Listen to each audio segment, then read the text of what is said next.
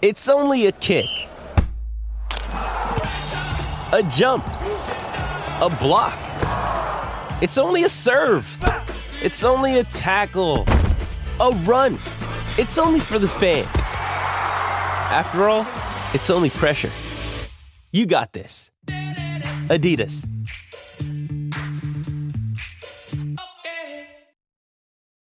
This episode is brought to you by Hyperice, the leader in advanced warm up and recovery technology. They have tons of innovative products, like Venom heated wearables to help soothe sore back muscles, Normatec compression boots to speed up recovery and increase circulation, and Hypervolt massage guns to improve mobility. Loved by athletes like Naomi Osaka and Erling Haaland. Try them yourself. Get 10% off your order with the code MOVE at hyperice.com. Survivor 46 is here, and so is On Fire, the only official Survivor podcast. And we have a twist this season. The winner of Survivor 45, Dee Valladares, will be joining us every week. We're going behind the scenes of the biggest moments, the how and the why things happen, and the strategy and analysis you can only get from someone like me, a Survivor winner. Listen to On Fire, the official Survivor podcast, wherever you get your podcast.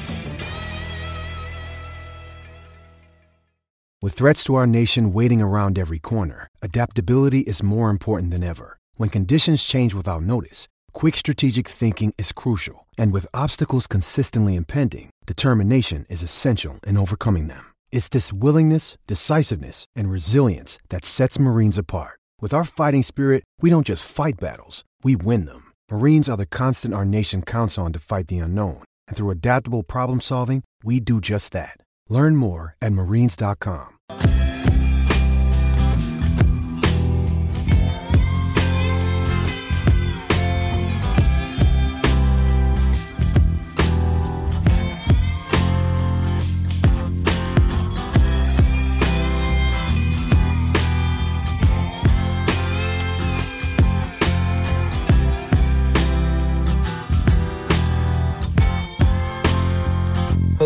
and happy Friday. Nathan Hursh here with your morning Buc of Joe here on Talk the Plank on the Fan First Sports Network. How about them Pittsburgh Pirates? Another win yesterday. The Pirates are now 18 and 8 after their 6 to 2 victory over the Los Angeles Dodgers. The Pirates who went 6 and 1 on their homestand. The Pirates who've won 11 of 14, 9 of 10. Those Pirates, best record in the National League, second best record in all of baseball. 9 and 4 at home, 9 and 4 on the road, plus 35 run differential.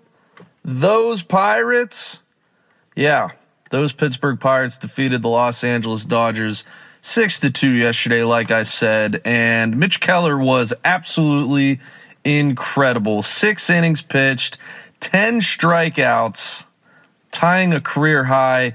He only gave up 2 earned runs. The ERA on the season is at 353. He's 3 and 0. First time in his career in which he's won back to back starts. Mitch Keller's feeling it. He is the ace of this Pirates staff. He is the anchor. He is the man. 97 pitches. He was awesome. And, uh, like I said, the Dodgers got two runs in the first inning. That was it. In the bottom of the first, the Pirates responded right away. Bryan Reynolds, RBI single. Rodolfo Castro, sac fly. Jack Suwinski, a little excuse me check swing blooper into the left field. That made it three to two. That's all the Pirates would need. In the bottom of the sixth, though, they added a little bit of insurance. Connor Joe, the two run shot, followed by Rodolfo Castro, a solo shot back to back. You love to see that. That was Joe's third home run and Castro's third home run as well. The Pirates, once again, a menace on the bases. Three more stolen bases for the Buckos today. They lead Major League Baseball in stolen bases. Kutch got his fourth. Suwinski, his fourth. Bryan Reynolds, his fourth as well. You just have to, you have to say it. The running game is just, it has been great. It's been insane. It has really given the Pirates an edge this season singles, walks, now turn into doubles. The Pirates' use of the double steal when they have runners on first and second base has been incredible. Not a ton of risk. Rodolfo Castro, I will say, he did get picked off once in this game yesterday, but overall, the success rate has been well worth the risk. The Pirates were able to get to Julio Urias five and two thirds for him, six earned runs, bringing his ERA up to 441, a full run higher than it was before the game. The Pirates are just running on all, all cylinders right now. Everything is great. Starting pitching, I mentioned Mitch Keller, great. The bullpen, three scoreless, hitless innings yesterday against the Dodgers. Duane Underwood Jr., an inning and a third. Jose Hernandez, the Rule five pickup two thirds of an inning scoreless. His ERA is down to 0.93. David Bednar, it wasn't a safe situation. It didn't matter though. Scoreless inning for him, only nine pitches thrown. He barely broke a sweat. His ERA is down to 0.75. The Pirates are feeling it. And looking at the schedule ahead here, the Pirates play today they will be facing the Washington Nationals in Washington. Rich Hill gets the start for the Pirates. He will be opposing old friend Chad Kuhl.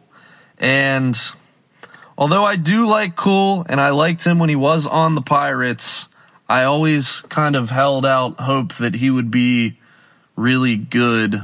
It didn't really come to be, but this season, Kuhl has really struggled. 18 and a third innings pitched. He's given up 15 earned runs, five home runs, 14 strikeouts to 12 walks. Not a great ratio there. In his last start, he gave up just one earned run, but only over three and two thirds innings pitched. The walk has been an issue. He's walked at least three in three of his four starts. Last season, Chad Kuhl did get an opportunity against the Pirates once as a member of the Colorado Rockies. He went four and a third. He gave up one run, but we'll see what the Pirates can do against him. I mentioned it. Rich Hill will be starting for the Pirates. Hill is getting there. He is getting there. The overall numbers aren't awesome. 485 ERA, but in his last start, he went five innings, gave up one earned. In the start previous to that, he went six innings, gave up one run.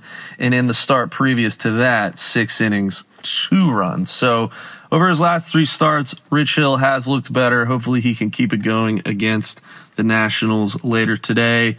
In tomorrow's game, Vince Velasquez, after his awesome start against the Reds, in which he went seven scoreless, striking out 10, he will be opposing Patrick Corbin. Five starts this season, 26 innings pitched. He's given up 21 runs, 17 earned, 19 strikeouts, 8 walks, 5 home runs.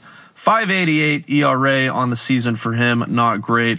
On Sunday, Johan Oviedo will look to bounce back a tad bit after giving up four earned runs in his last start. He will be opposing Josiah Gray.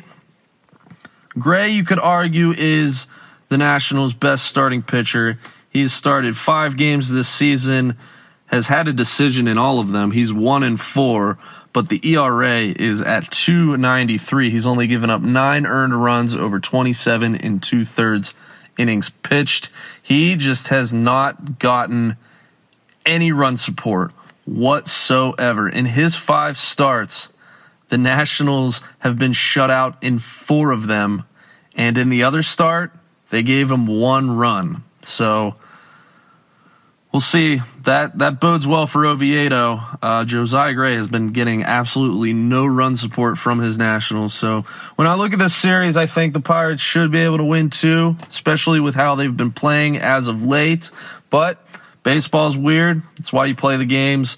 Hopefully, the Pirates with their veteran leadership still hunker down, still take this opponent seriously because next week the schedule gets tough. They'll be at Tampa Bay next Tuesday, Wednesday, and Thursday before coming home next Friday to host the Toronto Blue Jays for three. So next week the schedule will be tough, but we'll see what happens. That's that's why you play the games. The Pirates are 18 and 8 right now. Life is great. Everyone's doing well. It looks like this team could have multiple all-stars if you ask me.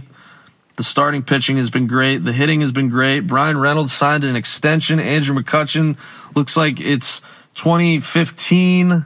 Jack Suwinski might be breaking out. His on base percentage is almost 400. Even Drew Maggi got the start yesterday. He didn't do anything. He went over three, but it didn't matter. The Pirates didn't need him to really do anything. He made one play at third base. He gave one ball a ride to center field. I thought off the bat it had a chance to clear the yard, but it went to center field warning track for an out. But just good vibes all around for the Pirates. Hopefully they can continue it. And I just want to say before I sign off here, rest in peace, Dick Groat, Pirates legend, Pitt legend, Duke legend, 92 years old. Just he's just a legend. There's there's nothing else you could say. It was really nice that last week Steve Blass got to see him one more time to let him know that he had made the Pirates Hall of Fame. Uh, it was a really great moment to see. So rest in peace, Dick Groat, a true Pittsburgh legend. Everyone have a great weekend. This is the Morning Buc of Joe. Follow Talk the Plank on Twitter at Talk the Plank Pod. We'll be back early next week. More podcasts. I'm Nathan Hursh. Everyone have a good one and peace out.